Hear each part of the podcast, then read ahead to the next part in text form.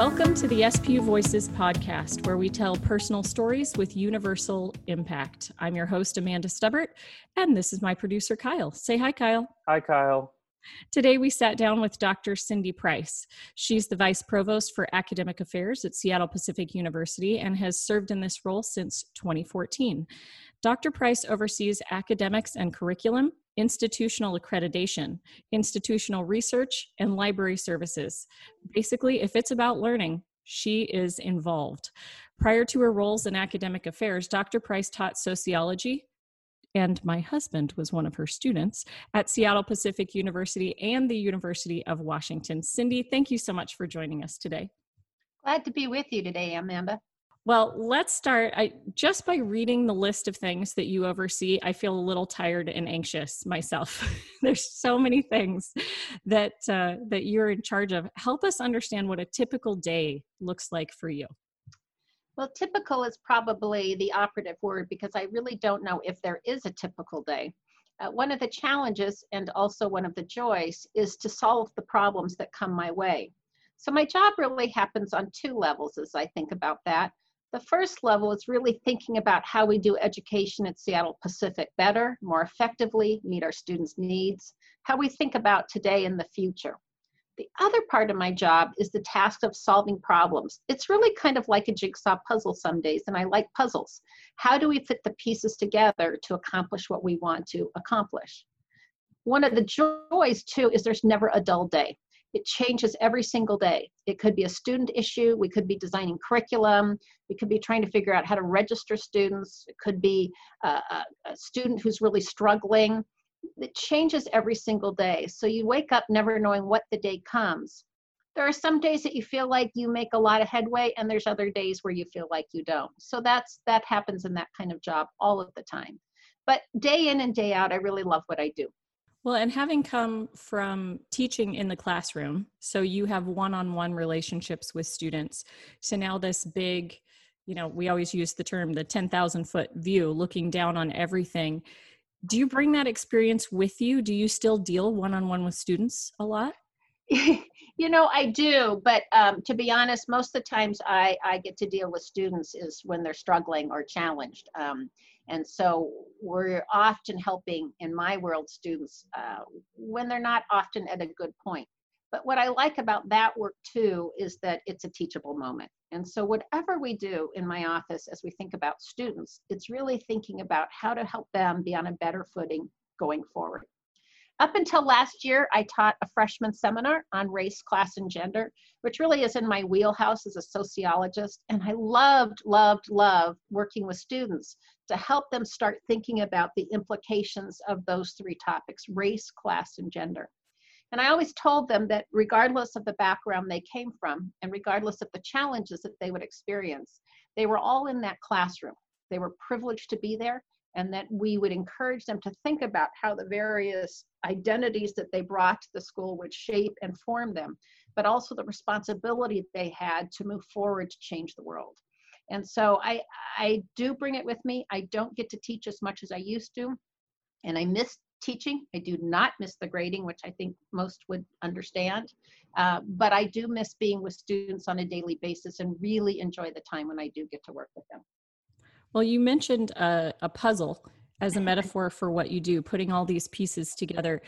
Can you tell us about a time that either with a, a program or maybe with a specific student that you were able to to use the metaphor fit in a piece that you you weren't sure was going to fit um, well I, I, think that the the most recent of those experiences would be the last four or five months um, i had a colleague of mine jenny tenlen in biology we were talking about working through the pandemic and i told her i feel like it's a, big, it's a big jigsaw puzzle and she sent me a picture then of a jigsaw puzzle she had just completed it was all white there was no shading, no contrast. And I said, that's what it's like right now.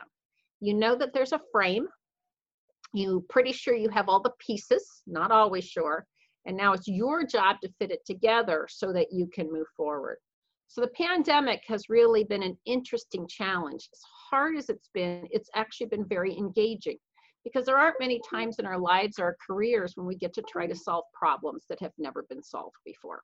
On a more I, intimate level with students, where you solve those is when you get students who are in your office, and it can be any student, but at that moment in their life, they're challenged. And so to help them own and think about the abilities that they have in their own life to move forward, to help motivate them, to help them see their own future, uh, is really um, um, it's really satisfying. So you're not there to be a parent, but you're often kind of like their parents' age. But your job's to kind of sit behind them or walk alongside them to help them move forward on their own two feet, to help them figure out how they're going to move forward in the world. So whether it's a student level or whether it's institutional, it's awful lot about problem solving. That that makes a lot of sense and I know having college students myself, it's very difficult not to lean over their shoulder and put the pieces into their puzzle for them, but instead to help them learn Absolutely. how to finish that puzzle themselves because it may like you said it's all white right now. It, it, may not look the shape may not even be quite what you think it is when it's all finished. Absolutely absolutely. It's it's it's walking alongside and really the goal is to put almost put your hands behind your back metaphorically and help them to do it on their own. So easy to want to jump in and solve it for them but i think i've been in education long enough that i know that my job is this is the last time often in a student's life when they have the um, when they have the netting the support net where they can fall back and fail and stumble and then pick up and figure out how to move forward so our job is to as I used to say when I did parent orientations, to provide our students with teachable moments where they can learn and they can stumble, but also figure out how to solve problems. Yeah, that safe place to fall is so important in those years of really learning how to adult, right? Because yep. so so many students, eh, no matter how old they are when they're going through the education process, there's a bit of learning how to be a new you at the yep. same time as just learning information. And why not engage it? Why not try to find that identity that you want to be and then form a future around it? It's, it's really, I, I think, I've always thought that, but the older I get, the more sacred of a responsibility is. I mean, I really feel like we walk on sacred ground and we have a sacred trust to help transform these young people into something um, that they want to be. And, and I talk about young people, but we have our graduate students who are embarking on careers. We have more older students, and they come to us wanting to change and be different and learn. So, really, our job, particularly as the demographics of students change, is to really say, how can we enter a student's place, their space, and help them be something that they want to be? Absolutely. Yes. I know that you also are have gone through the process of being a parent of college students.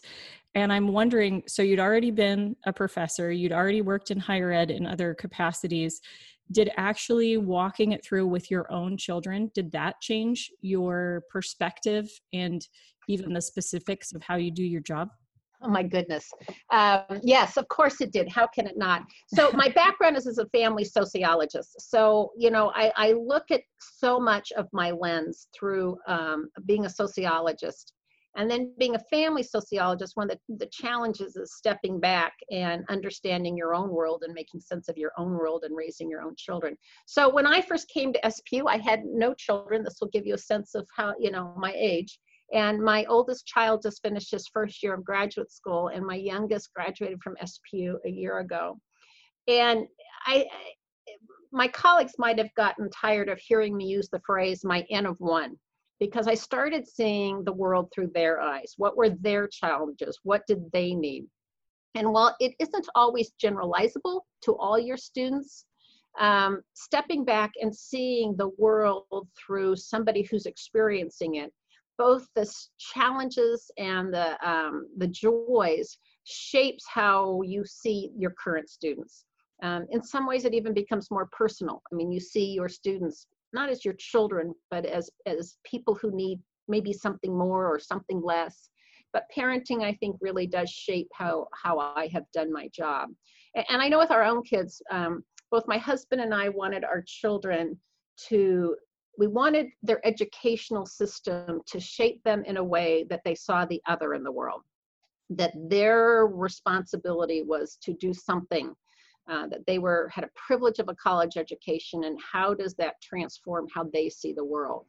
And i think that has become even more important to me now. How do we help our students who are privileged to get a college education um, consider it their responsibility to shape the future and so my own children my own parenting allowed me to um, probably see that with much greater clarity. Mm, for sure for sure. I i like to think of uh, a higher ed education as you start by broadening your horizons and you just get as broad as you can possibly get as you can stand for who you are as a human being. And then before you're done though you have to start narrowing again to see okay then where do i fit in that broader world? How do i leave this place and find my own place in the world? That you need both right? You have to get bigger and then you have to get smaller. And that's a lot to accomplish with every single student. It is they have to get bigger and they have to get smaller and one thing you want to send students away with is that this is only four years you have a whole life now we know college is transformative education is transformative but how do you give those ki- the students kids i say the students the skill set that whatever comes their way they will be able to handle. And I think at the heart of it, that's the true value of a liberal arts education. That whatever comes their way, they'll have both the intellect and the skill set to solve the problems that are right in front of them. And so it's really fun to watch students go. I mean, you know, seeing your husband after a lot of years, to see my students, it's fun to see where they land and it's extraordinarily satisfying. I mean, I still keep in touch with students of 20 and 30 years ago and I am just touched to see how education transformed them and where they ended up. Very rewarding. Uh, well, and then you add the faith component on top of that. It almost seems like more, and yet I feel like the faith component supports everything you just said at the same time. You know, I, I don't see it as more. I mean, I had the great fortune. I, I went to two colleges, both faith-based educate, both faith-based and um, it really became the anchor. Not my faith was always really important to me, but to now see the future through those kinds of lenses. Um, we want faith to be the anchor. I mean, how do we create and help students embrace, you know, our, the line we're using more and more, faith for the future? Because we know the world will change and their faith will need to accommodate whatever changes. So I don't see faith development as more. I see it as integral to what we do, that we can't do both. And we have a fair amount of students now who, who come to us who don't have a faith commitment. And so what we ask of them is that they see how this works for us and how they are, um, how, it, how it changes how we, how we see the world. And so we want our students to leave knowing that faith is their anchor. Um, it may change, they may challenge it, they may question it, all good things to do but we want them to see a future where faith is is part of that future and how they change the actions they um, engage in the choices they make are reflective of, a faith that they've developed and has been um, strengthened and developed uh, while they're here at seattle pacific. I know there's a lot of us out there who have college students within their purview whether it's their own child, their brother, sister, niece, nephew, whether it's someone you go to church with, someone you work with, how, with such a big amount to accomplish in a short amount of time, how can we, as support system mm-hmm. people, how can we help those students the most? Great question, Amanda. And and it you may we may feel like we all want to do something, and I don't know if doing is what's needed what students need is one somebody who will listen to them. What are their thoughts? What are their thinking? How do they um, how do they formulate what the future could look like? And the best gift we can give to i think to a college student first is to listen to them and validate their ideas. I mean sometimes they come up with things you're like wow i'm not sure i would have ended up that way but then ask questions. So when, when i when i work with parents I, I tell them the things that they can do that first holiday they come back and students are filled with ideas to listen to them and to ask a lot of questions.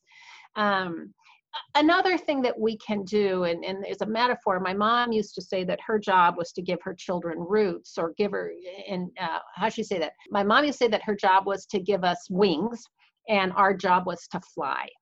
And so students come to us with wings And we need to figure out how to give them that air beneath their wings. What we need to be cautious about doing is deciding for them, is to telling them the way it's going to be, because our experiences just simply will not be their experiences.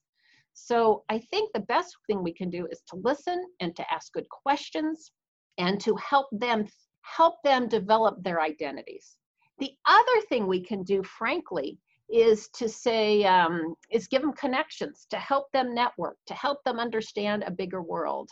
Anything that we can do to connect them with the bigger world um, is is really important. And and so one gift that we have to them is our own networks and that's a great gift we can give our students. Yeah i think most of us don't think about it that way and it may not be a direct connection. Like if i know the student wants to be a nurse, it may not necessarily be a nursing manager that's hiring new nurses right now.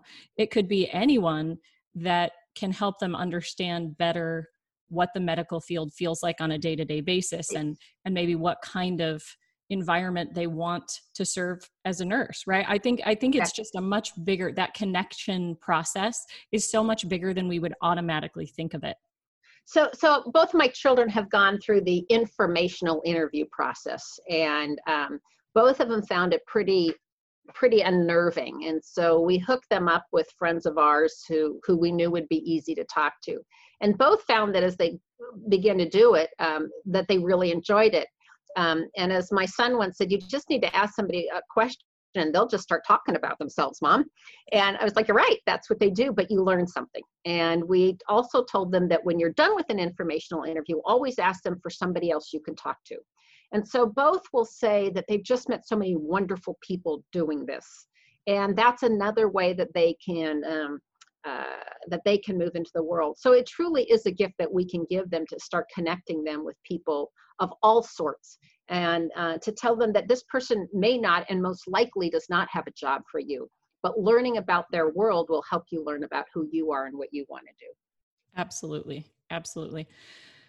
Okay well i hate to have to bring you back to present day because okay. talking about your work overall and and your philosophy is very heartening to me as a parent as an alum as a person but we are entering a fall that will take place during a pandemic. And it's also pretty well known that higher ed is generally very slow to change. I've heard it said that universities turn about as quickly as the Titanic. That fast? So, how are you and your team pivoting right now? How are you attacking this one color puzzle that is the disruption of this fall? Well, you use the operative word. I don't know if I t- whether I talk to colleagues here at SPU or across the country, and the magical word of the year is pivot. How quickly can you pivot?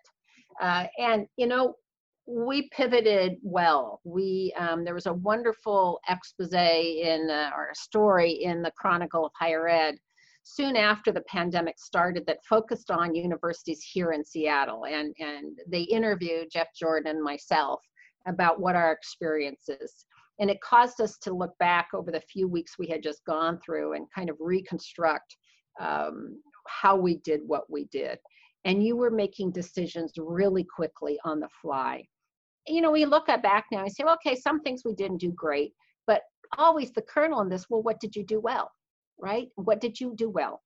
And I, I was meeting with a group of faculty in the middle of spring quarter, and I asked them, I said, what have you learned that will help you in the future. And so they were talking about new technologies that they could use, ways to make um, their classroom and the learning more equitable and accessible for students.